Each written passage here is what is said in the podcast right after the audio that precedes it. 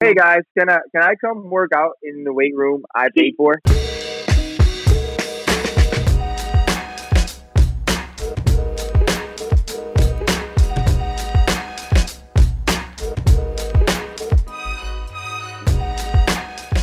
What it is, what it do. This is Rambling, your Rams weekly podcast that brings you inside of the team and news from around the NFL. I'm your host and team reporter, Serena Morales, coming at you from Los Angeles, California. I hope everyone is safe, staying healthy. The Rams continue to work remotely. I'm in my living room. The Rams are all in their living rooms as they just started virtual off-season programming. So we're going to keep everyone up to date on what's happening around the team. To help me with that, I invited one of my favorite humans He's been on the podcast before. He's very familiar with the team, despite being an overall NFL football analyst for ESPN. Last season, he spoke to the Rams during OTAs.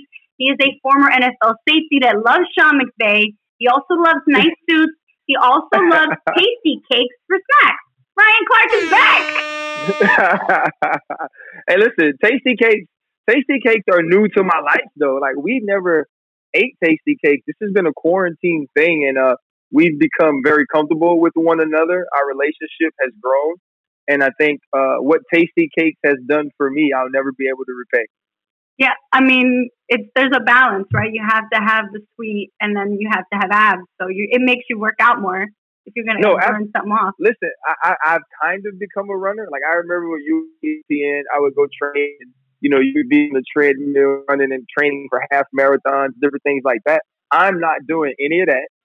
Okay, like that's not important to me. But I do. I get out and run. Me and my wife got like fitted for running shoes because we're those people that think we need to have the right stuff like the pros have in order to do it.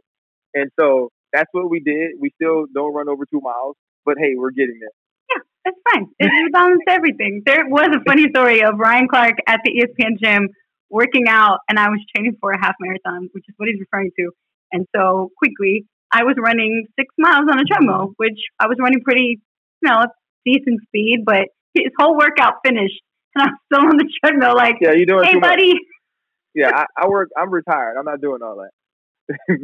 um, all right, so let's get to it. The Rams, that team, that football team we're talking about, they drafted nine players this year in the draft. Um, with their first two picks, they got a running back from Florida State, Cam Akers, and a wide receiver from Florida, Van Jefferson, Van Jefferson. which I love that name. Van, like that's a like that's strong. Um, what do you think of their initial picks? The Rams using uh, their first two picks to get offensive players to help out Sean McVay well, and Jared. I, I, I think you needed offensive players. You lose Brandin Cooks. Obviously, Todd Gurley is no longer there. And when you think about names that are synonymous with that Super Bowl run, you know, Brandin Cooks and Todd Gurley would be part of that. And so now you look at, okay, let's rebuild our team from a younger perspective, which is what you have to do when your quarterback gets big money, right? Like we talk about this all the time. Try to win while your quarterback is on that rookie deal because once he gets big money, some of those other big money deals got to go. And so you get Cam Akers, and I'm really big into high school football, and high school recruiting. Cam Akers was the number one running back in the country coming out of Mississippi when he went to Florida State. He has a good freshman year, and then some of the issues at Florida State, some of the coaching things, and the hires weren't good, and the team wasn't very good. But this dude can flat out play, extremely explosive, fast, uh, good in and out of cuts. So I think he's a great pick. And then you look at Van Jefferson. Van Jefferson was a guy who gave LSU trouble, and when you give LSU trouble, I pay attention. He's one of the best route runners in this draft, probably right below Jerry Jeudy. And when you match him with some of the things the Rams like to do offensively, some of the multiple route combination combinations off of play action, I think he fits in perfectly. And now if you can get either your fourth round safety uh, from Utah or if you can get Jordan Fuller from Ohio State to hit late defensively in the secondary, you need that to happen. That's where you build your team. I think the first two picks were home runs. I think both of those guys will be good players for the Rams, but some of those dudes on the back end are going to have to come through.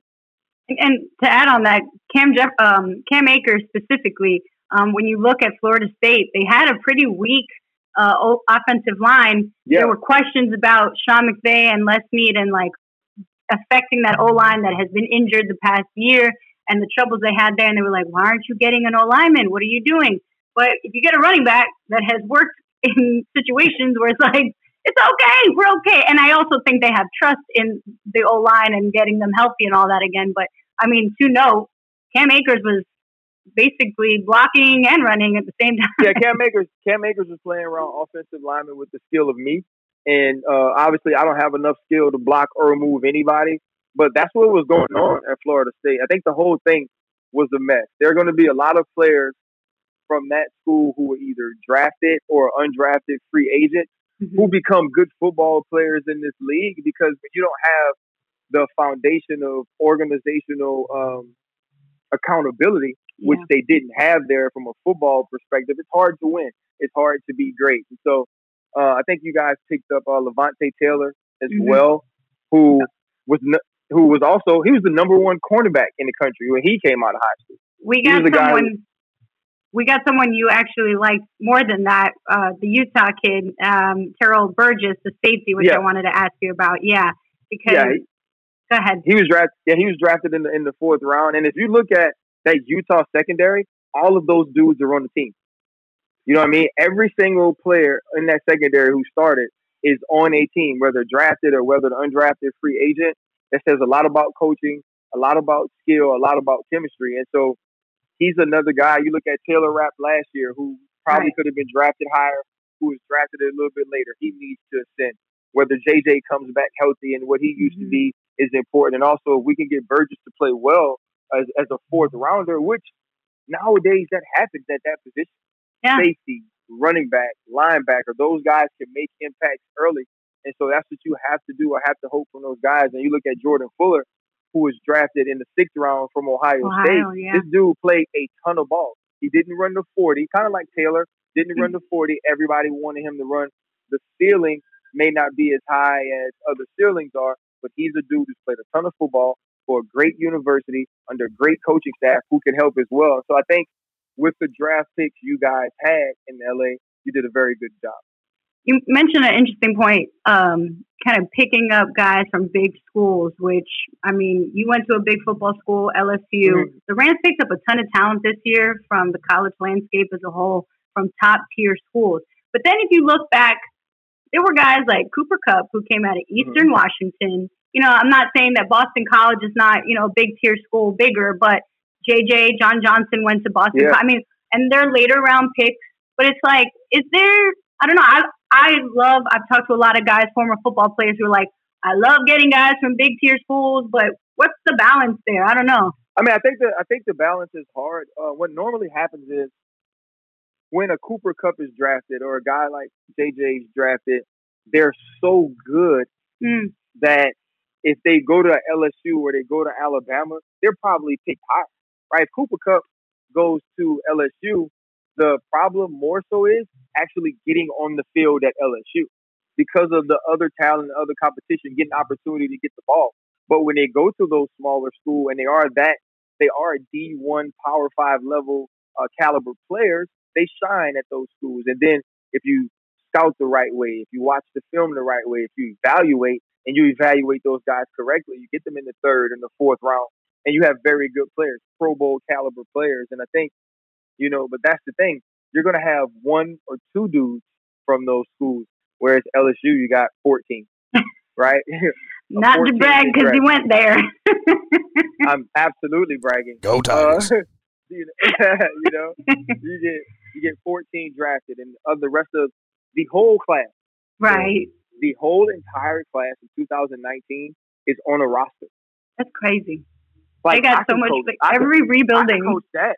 I can coach freaking that, you know. And, and I think, but I think there there is a, a, a great balance of understanding how to evaluate the big school talent, mm-hmm. and also figuring out how you get those in, integral pieces of your organization from the small schools when you have a star, and uh, you know, or from the non-traditional powerhouse universities. And I think that's why you know Les Snead and Sean have great backyards where they can hold um, virtual drafts from because they get paid the big bucks because it's a hard job to do. Would you rather go to uh, Kingsbury's house or Sean McVay's house though? Like in in this pandemic, because I question Cliff's lack of furniture. Like, what are you gonna have all that space for? My man, Well, are we I all think- sitting around having kumbaya? Let's and be let's be honest. Coaches aren't spending much time at their houses. Right, like those- those- the time. those those houses mean nothing. Those people are not there. You buy Right. if you're a coach, if you're a coach, you buy a house for other people to enjoy, which is exactly what Cliff Kingsbury did.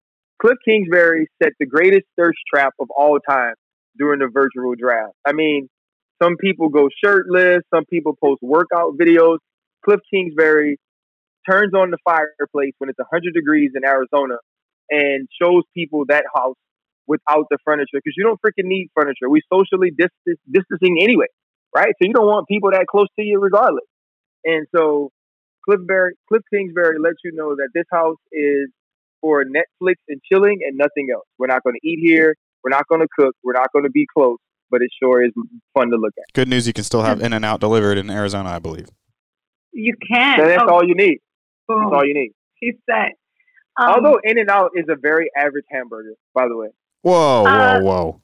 ooh, you're gonna mess up a lot of people in LA Thanks for right coming now. on the Is he- is pod. he from the thanks, West thanks. Appreciate your time. It's been fun. He's not even. Matt isn't even from the West Coast originally.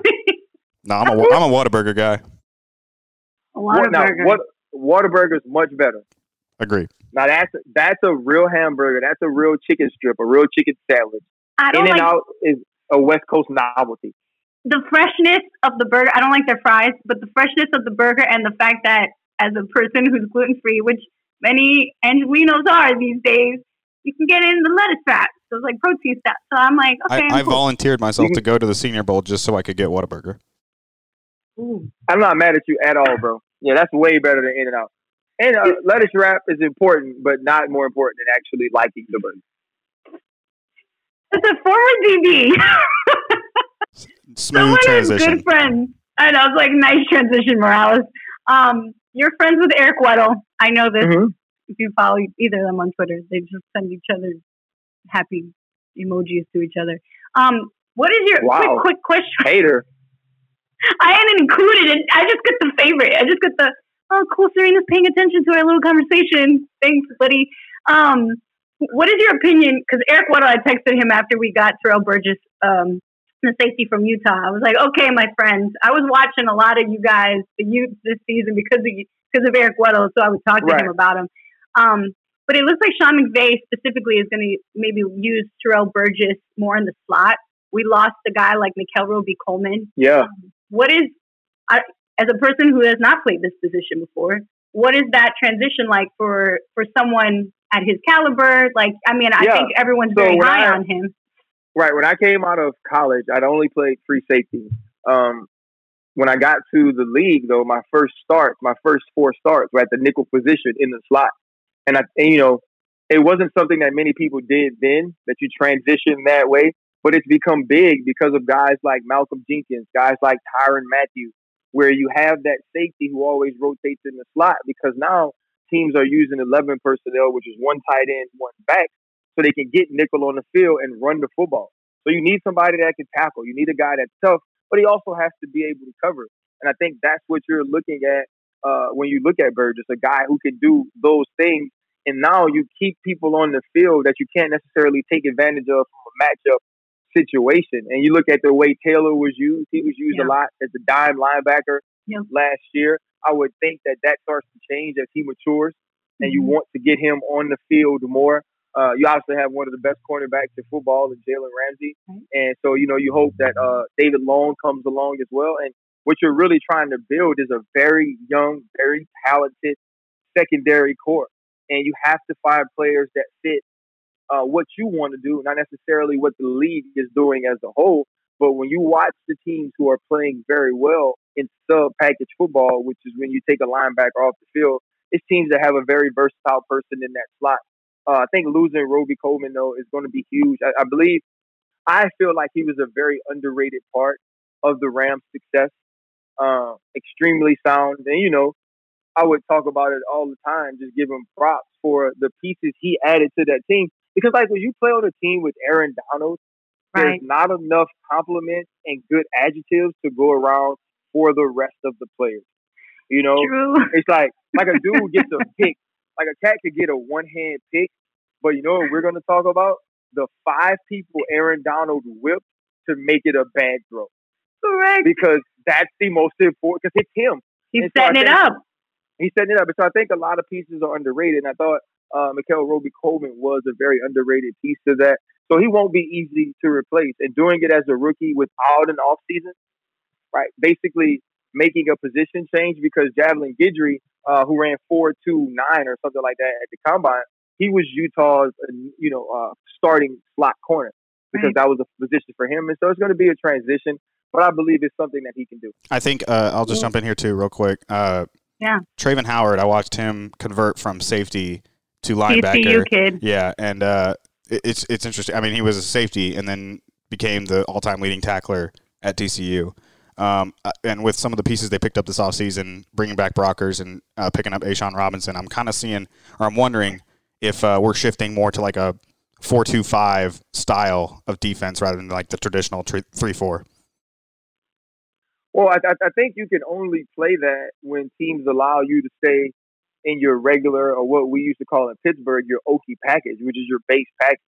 Uh, football has changed now to where you're in sub package or nickel or dime situation 75% of the time. Right. And you have to build your team around that. You know, there's going to be a linebacker who starts just only on paper because, you know, you're not going to have the opportunity to be in that package a lot. And so you have to build your teams where you can rush with four or you're used to having four down linemen, two backers, and five defensive backs, which is why that defensive back that comes in the sub packages or has to play the nickel has to be versatile enough, also physical enough to stop the run. And I think that's why you see teams starting or beginning to be built the way they are.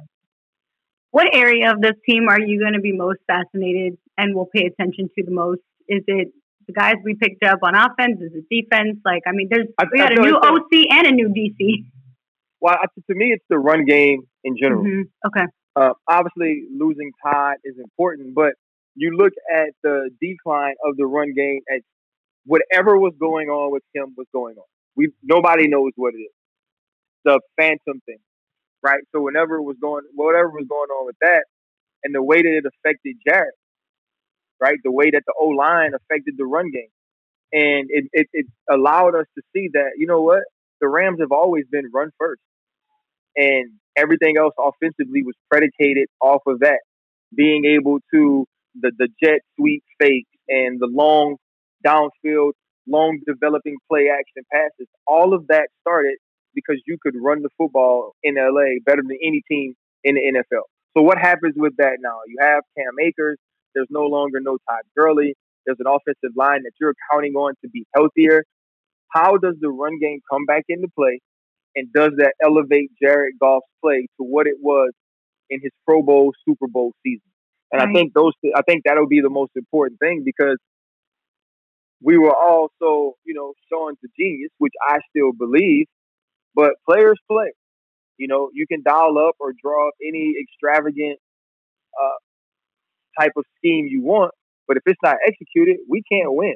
And if I know you're one dimensional on defense, I'm going to pin my ears back and hit your quarterback in the face, who has a lovely mustache. Now, by the way. He No, just he's cut a- it He off just. Oh, yesterday. What are we doing? Oh my goodness! I didn't know he cut it off. You know, The so- corn stash is gone. it's gone. She gone. And so, you know, you look at this team, the run game needs to be back into play. Um, and if you can do that, I believe they get back to playing good ball, but they're in a division that's hell. Right? San Francisco, Seattle. Like whoever thought that the NFC West would be back to what it is. And so each week, you know, week in and week out, you're gonna have to be at the top of your game because you have such good teams in your division. I mean, Arizona, uh, Kingsbury's backyard is playing practically in the freaking game. Like, I mean, he wins the game just for his yard. If his backyard was in the game, they'd be undefeated. They're winning the whole thing. Um, quickly, uh, we got a segment called "What Makes Me Happy." Two things: Uh, the Rams had uh, LA Clippers head coach Doc Rivers join a Zoom call with the entire team for a virtual off-season meeting, which I just That's think is awesome. Yes, and I think players really appreciate. Hey, bro, they talk like this the whole time. hey, CP3, I loved him. He had to go. Uh, uh, Blake, I love Blake. Blake's gone now. Blake's gone. Pat, I love Pat. Uh, we got Kawhi. Ka- Kawhi's a player. Ka- Ka- Kawhi. Anybody got water? Kawhi You know- can do it. Load management. You know, Ryan definitely practices this with you. Kawhi can do it. Um, yeah. Uh, we got PG. Uh, yeah. Hey, PG was hurt. Shoulder. When he's back. When we come back, hey, we're gonna win. Outside of getting Doc some water. Ooh. Um, what do you think? Are you going to be joining OTA? I mean, you were supposed to come to Rams OTAs. I don't. We don't know Yeah, what it's going to look like. yeah, I think. I tell you what. I'm not rushing to LA, guys. I'm just gonna be honest. you're going to stay, stay I'm home, stay safe. I'm gonna stay at my house. Uh, I'll have to just virtually chime in this year because I'm not coming to OTAs out there if y'all have them. You got a Right. virtual hamburger waiting for you whenever you do. As long as it's not in and out, bro.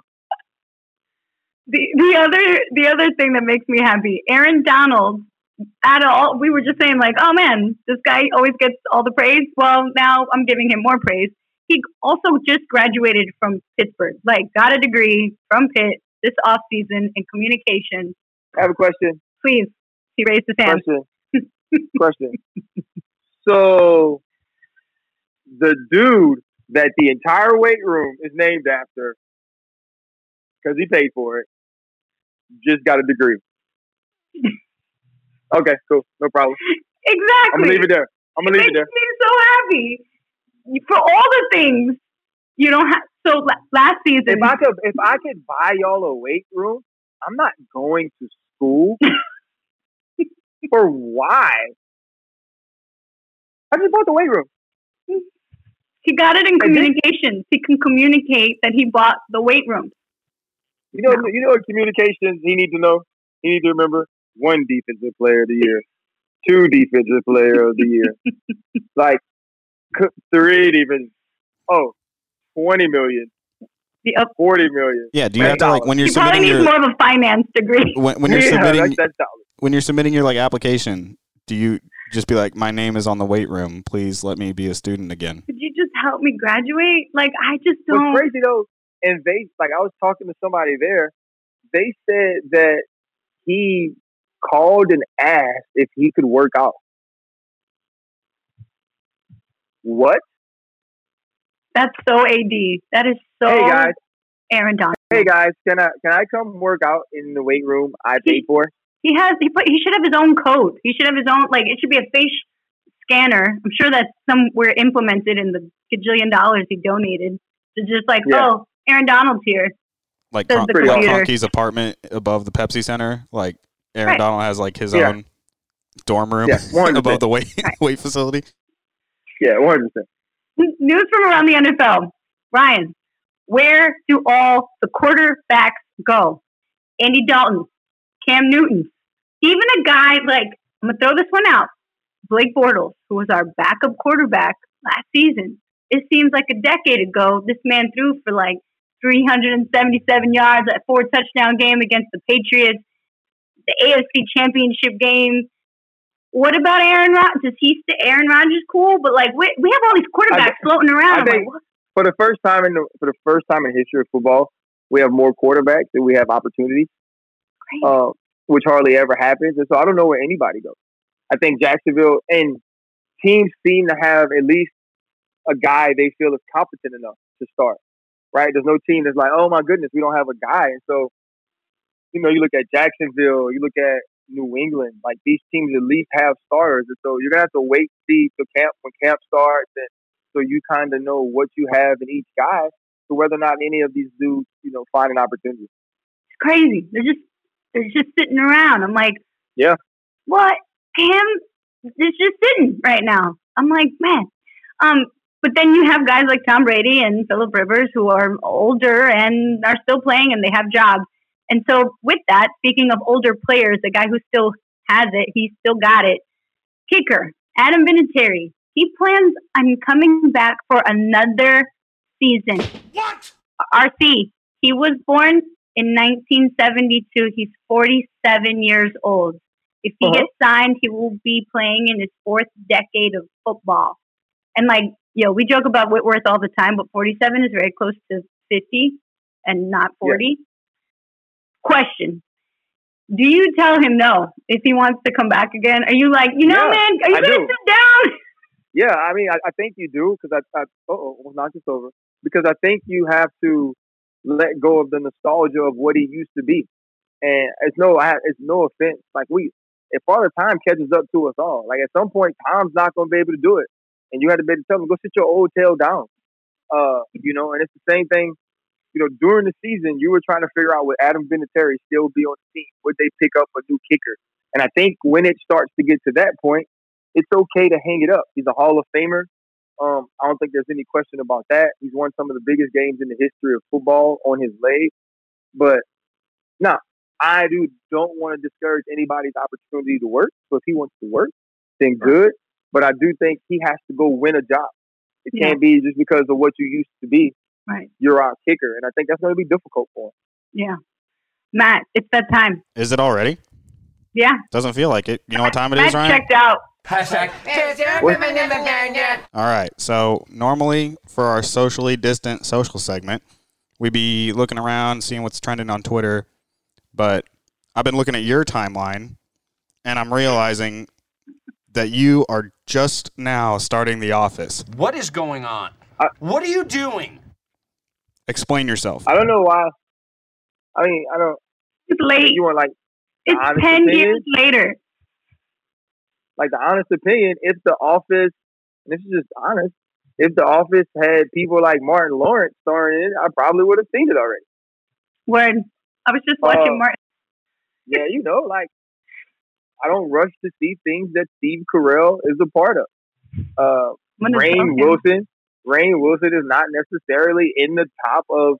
Hey, when he's in something, I want to rush to see it. False. and that's just it's just honest, you know. Um, and so I just people, I think less people than I hear now talking about it because I'm tweeting about it.